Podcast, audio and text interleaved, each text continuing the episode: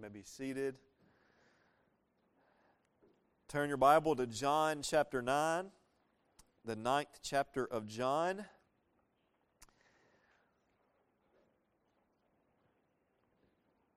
As you turn there, I was thinking as I studied this passage this week, and also just talking to a couple different people that I know are going through some difficult times.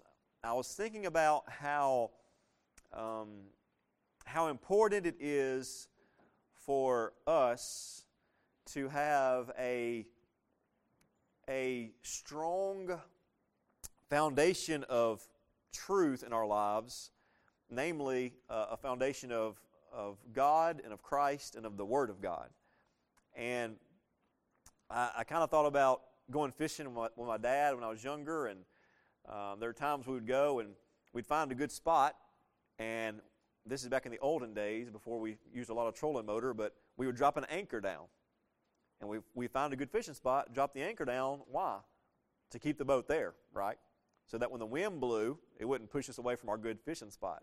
And so that anchor holds you when other things are trying to move you side to side and push you around.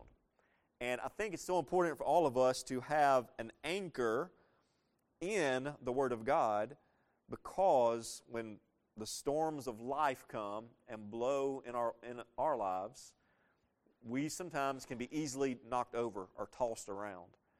And I don't know how people make it apart from a foundation on God's Word and on the truth of Christ.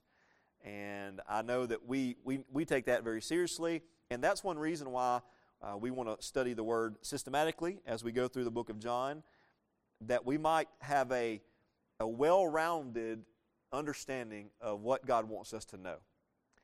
As we come to John 9, I was looking at some things about the miracles of Jesus because today we're going to see one of his miracles. And noticing that in Matthew, Mark, and Luke, those other three gospels, oftentimes when you see Jesus do miracles, those writers would emphasize uh, the compassion of Jesus. It would say he, Jesus looked on them and saw compassion and, and healed them. And it's a little different in those gospels than in John because in John, the gospels seek not to show necessarily the compassion of Christ, although they do show the compassion of Christ.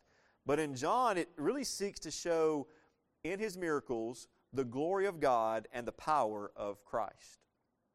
So these miracles and the miracle we're going to see today is meant to show the glory of God and the power of Christ. So, if you're in John 9, signify you're ready to listen by saying word. Well, we better try that again. Say word. word. Yeah, thank you. Verse 1. And as Jesus passed by, he saw a man which was blind from his birth. And his disciples asked him, saying, Master, who did sin, this man or his parents, that he was born blind? Jesus answered, Neither hath this man sinned nor his parents, but that the works of God should be made manifest in him. I must work the works of him that sent me while it is day. The night cometh when no man can work. As long as I am in the world, I am the light of the world. When he had thus spoken, he spat on the ground and made clay out of the spittle and he anointed the eyes of the blind man with the clay, and said unto him, Go wash in the pool of Siloam, which is by interpretation sent. And he went his way therefore and washed, and he came seeing. The neighbors therefore, and they which before had seen him that he was blind, said, Is not this he that sat and begged? Some said, This is he. Others said, He is like him, but he said, I am he. Therefore said they unto him, How were thine eyes opened?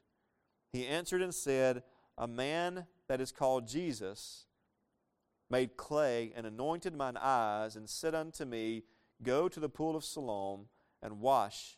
And I went and washed, and I received sight. Then said they unto him, Where is he? And he said, I know not. We'll stop there this morning and we'll study verses 1 through 12. And I want to give you three truths from this passage that I found related to the glory of God. The first one, I want you to notice that suffering, there is a suffering for the glory of God. So in verse 1, Jesus and his disciples are walking, and they walk by this blind man.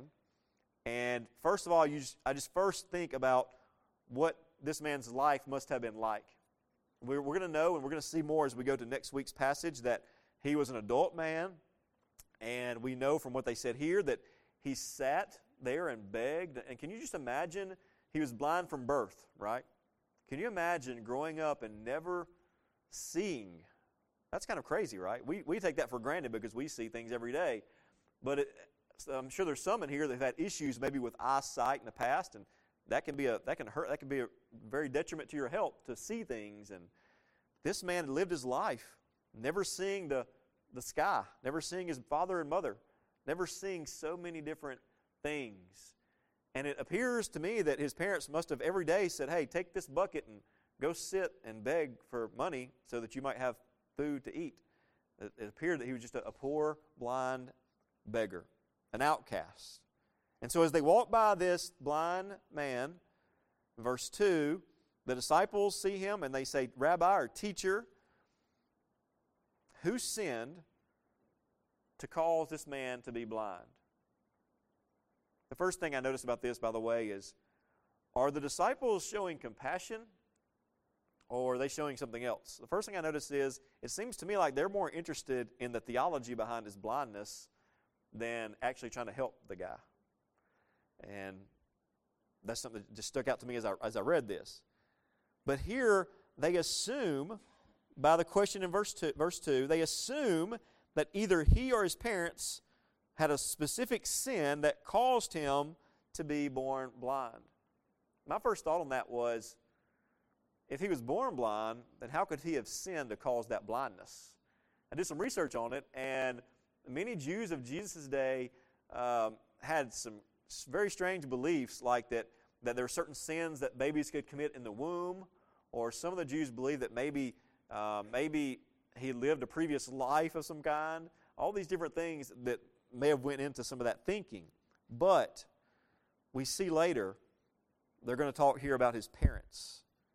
And again, did his parents have some sin that caused him to be born blind? Is that a biblical teaching? Well, I found a couple things. Exodus, Exodus 20 and 5 says, You shall not bow down to them or serve them, for I, the Lord your God, am a jealous God, visiting the iniquity of the fathers on the children to the third and fourth generation. And then I thought of a couple other examples. You remember David and Bathsheba had the affair, had a child, and what happened to that child? child died as a result of their sin. How about Moses had a sister named Miriam? Miriam rejected Moses' or rebelled against Moses' leadership, and God struck her with leprosy. So there are biblical accounts of people who, because of sin, were judged or disciplined or punished because of that individual sin. So, God may allow or ordain suffering as a result of sin. And that leads us to this guy. Is this guy blind? Was he born blind because of some sin in his life or some sin in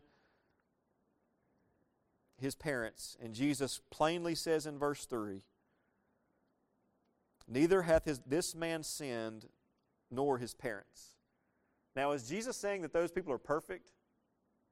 He's not saying they're sinless. We know everyone has sinned. All have sinned except for Christ. But he's saying those people did not sin that led to this blindness, but that the works of God should be made manifest in him.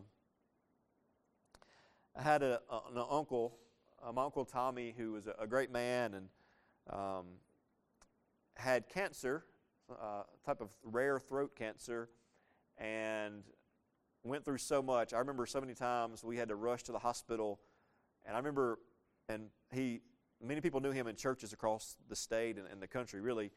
And I remember one time going to Forrest General Hospital in Hattiesburg, and they said that you know he was not going to make it. And I remember walking into the hospital and just like there's people everywhere. Like, what are these people doing? And it's just people that knew him came to pray, like this long line of people holding hands and praying. And and he's a man that knew a lot of people and, and loved the Lord. And And one time he was sick, and I remember my family telling me the story. He was sick, and he was in the hospital, and a man from the church, I think a deacon from the church, went to visit him. And the deacon began to tell him that you have this cancer because of some sin in your life.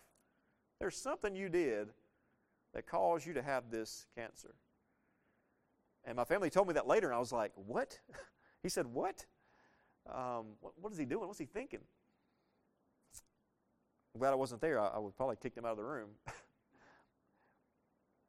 While it is true that ultimately, because of our sin, because of the fall of man in the Garden of Eden, that allowed sickness and death and pain to come into this world. While it's true that ultimately sin has led to all sickness, it is a false assumption that every affliction is the direct result of a particular sin.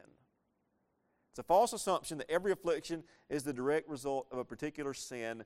Exhibit A, Job. Right? Job. Y'all know the story of Job?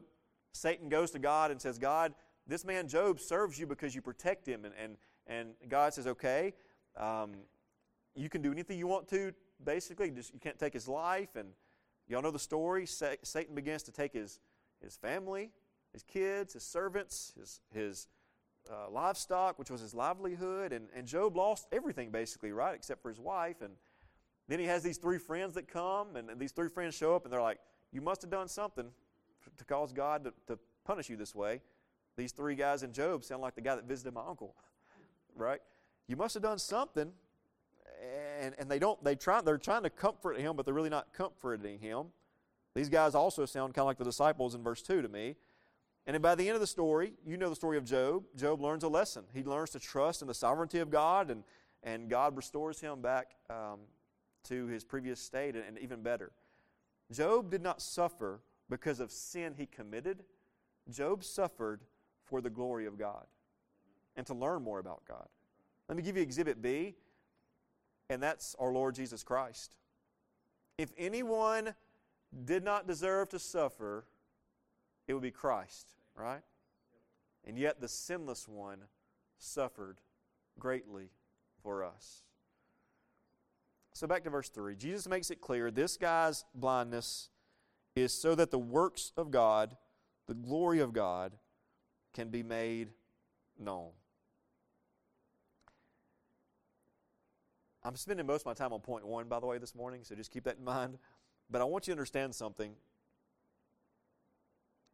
And this means something to me because I'm, I'm you know, there's a couple of people I'm thinking about right now that I know are going through very difficult times, and I want them to know this. They're not in this building, but I hope they hear it maybe. But this is why you and I need to be a part of a church that focuses on preaching the Bible and the whole Bible and through books and doesn't skip around and preaches it. Because there will come a day when you and or your family goes through great suffering. Right? If we live long enough, we're going to go through suffering. And as I said, we need an anchor for our souls when we go through those difficult times. I know someone this week that said, I think God punished me uh, in, with sickness because of this thing I did. And this person's beating himself up over this thought of, man, God is really punishing me right now because I did this thing. And I don't know if God is disciplining them for that thing or not. But here's what I do know that's something that's not for us to figure out. That's not something for us to know. Spending too much try, time trying to decide if God is punishing you for one of your sins is not the answer. Here's the answer if you have a sin or sins, and we all do, we need to live a life of repentance toward God. Turning from that sin, confessing it, asking God to remove it from us and help us. And then we need to remember this afflictions are meant to make us more dependent on God.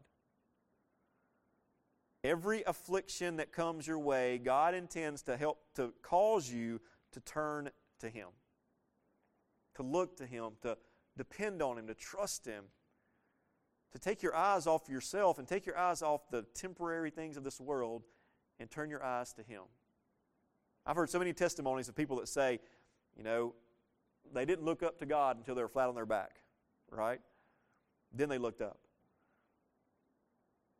And again, I go back to our story and I think, why would God cause or allow someone, why would God allow someone to be born blind? It doesn't make sense. Why would God allow things like this to happen?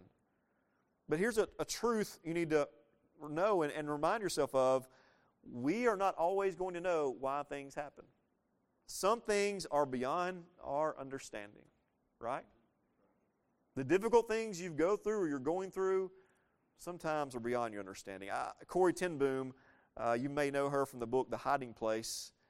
Um, she said, One day I had to surrender my if only to Jesus. I had to surrender my if only to Jesus. Have you ever said that? If only I had this. If only God would do this. And sometimes it's not for us to wonder about those things, it's for us to trust Him. Isaiah 55 9 For as the heavens are higher than the earth, so are my ways higher than your ways, and my thoughts higher than your thoughts. Someone said the best way to answer this question of, of why God allows evil in this world is to ask yourself what good comes out of it. Why was this man born blind? That the works of God might appear, might appear and Christ might cure him. Can you or can we come to this place where everything that happens to us, we can look at it with a, an eternal lens and say, what good can come out of this? Can we look at things that way? Right? There, a job you want, you don't get it. A, a life change you do not expect. Right? Unexpected obstacles. A cancer diagnosis whatever it might be, can you get to the place where you say, no matter what comes my way, God is good? Can you get to that place? Or are you at that place? Heard the story of a man who, a pastor, he went to a hospital visit and he, he, he walked in and there was a dad, a man he knew well, and the dad said to the pastor, his friend, he said, uh, they, the doctor said that the new baby we just had may not make it. And the man went on to tell the pastor, he said, if, if God will just let this baby live, I will praise him every single day. I'll give him the rest of my I'll surrender the rest of my life to God if he'll let this baby live. And the pastor, who's also again who's a friend of the guy, he said, what are you going to do if God doesn't let the baby live? See the point? Can we say, even in the most difficult times, God is still good? Things may not be good, circumstances may not be good, but we need to have it settled in our hearts, Christians, that God is good. A Christian might say, Praise God, He healed me. But a Christian knows that God is worthy of praise even if He doesn't heal me. A Christian knows that even if things don't make sense to me, I know they make sense to God. And we can, with Paul in Romans 8, remember that the sufferings of this present time do not compare with the glory that will be revealed to us. We have it settled in our hearts that God works all things together for good for those who love God who are called according to his purpose. And so I don't know who needs to hear that this morning, but I know we all go through stuff. And if you're not now, you will be soon or at some point. But you can settle it even now and say, Lord, I'm settling this in my heart that no matter what happens, I'm going to trust you through it. Let me give you a second thing here in this text, and there's not only a suffering for the glory of God, there is a working for the glory of God.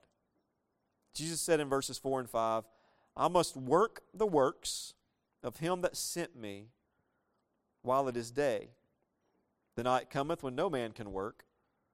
As long as I am in the world, I am the light of the world.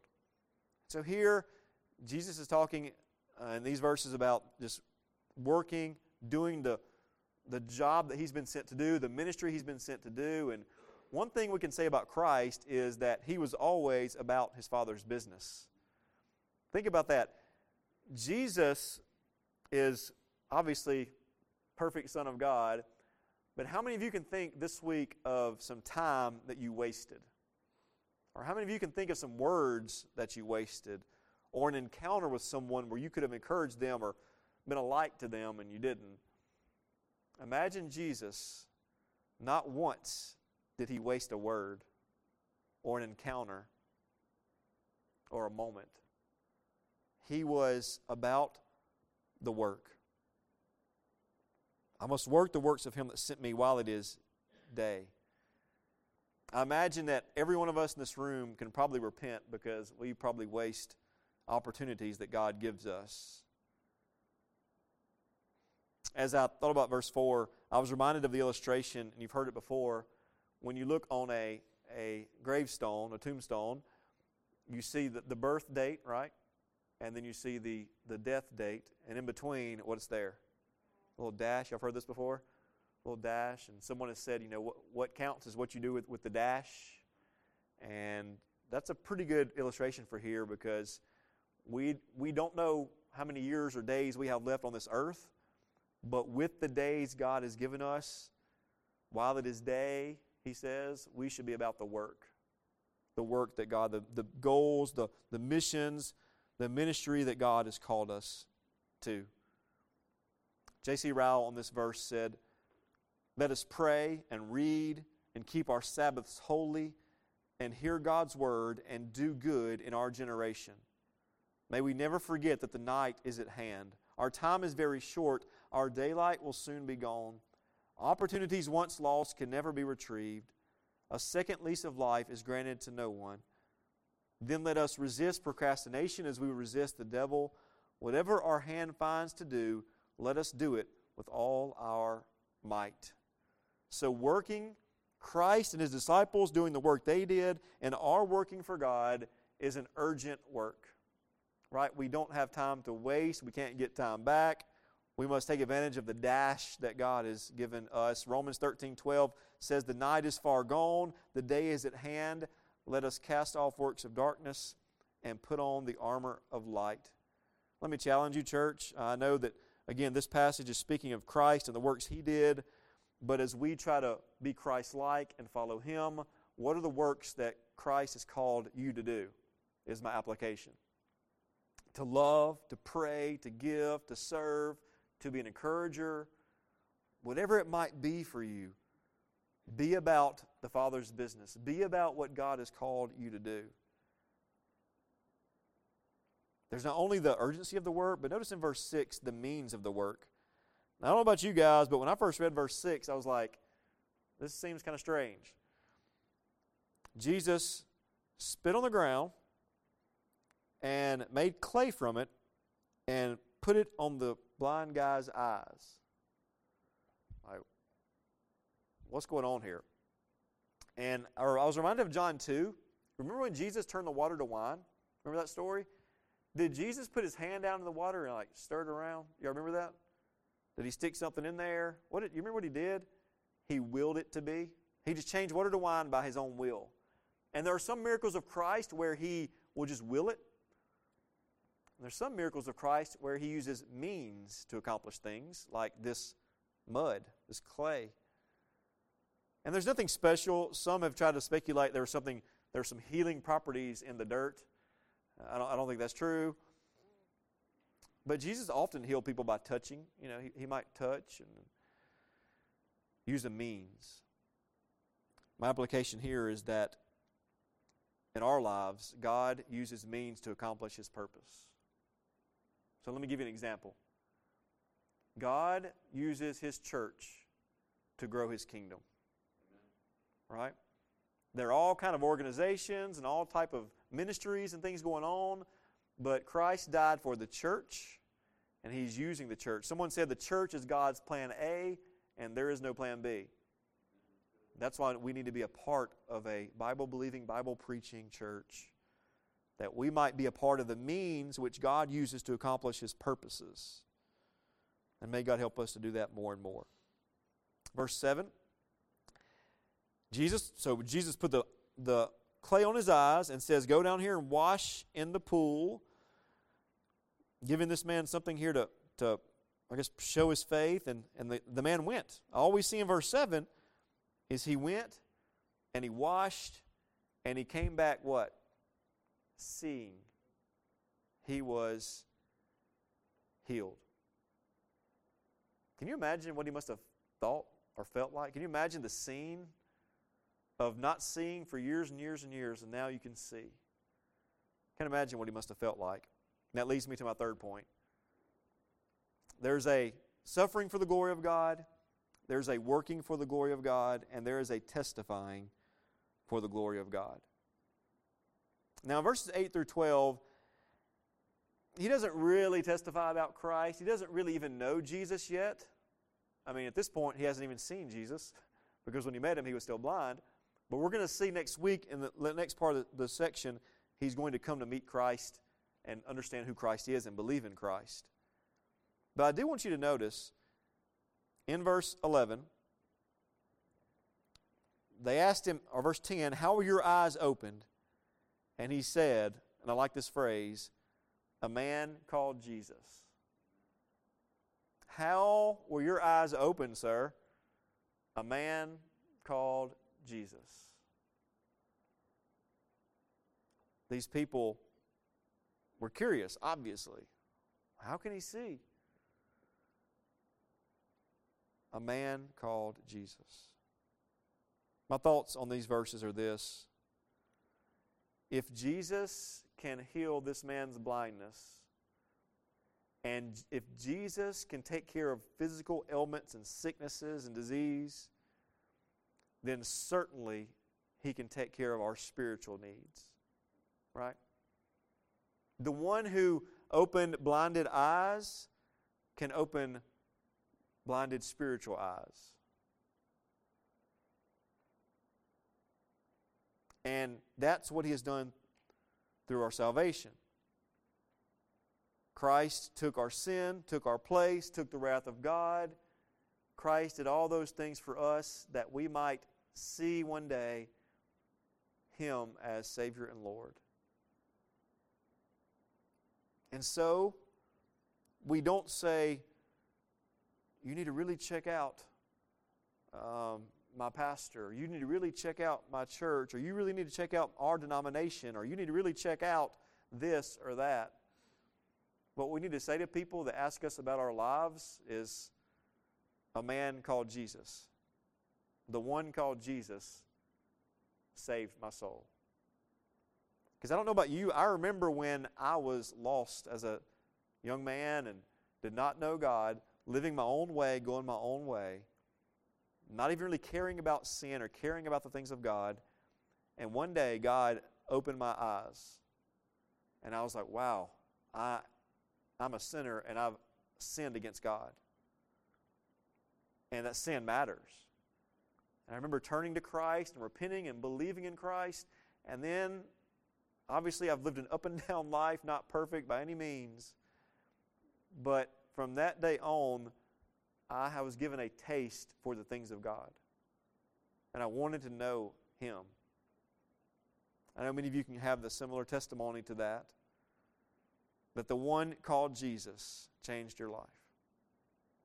And if he's done a work in us, then my point here is we need to be testifying for his glory to others.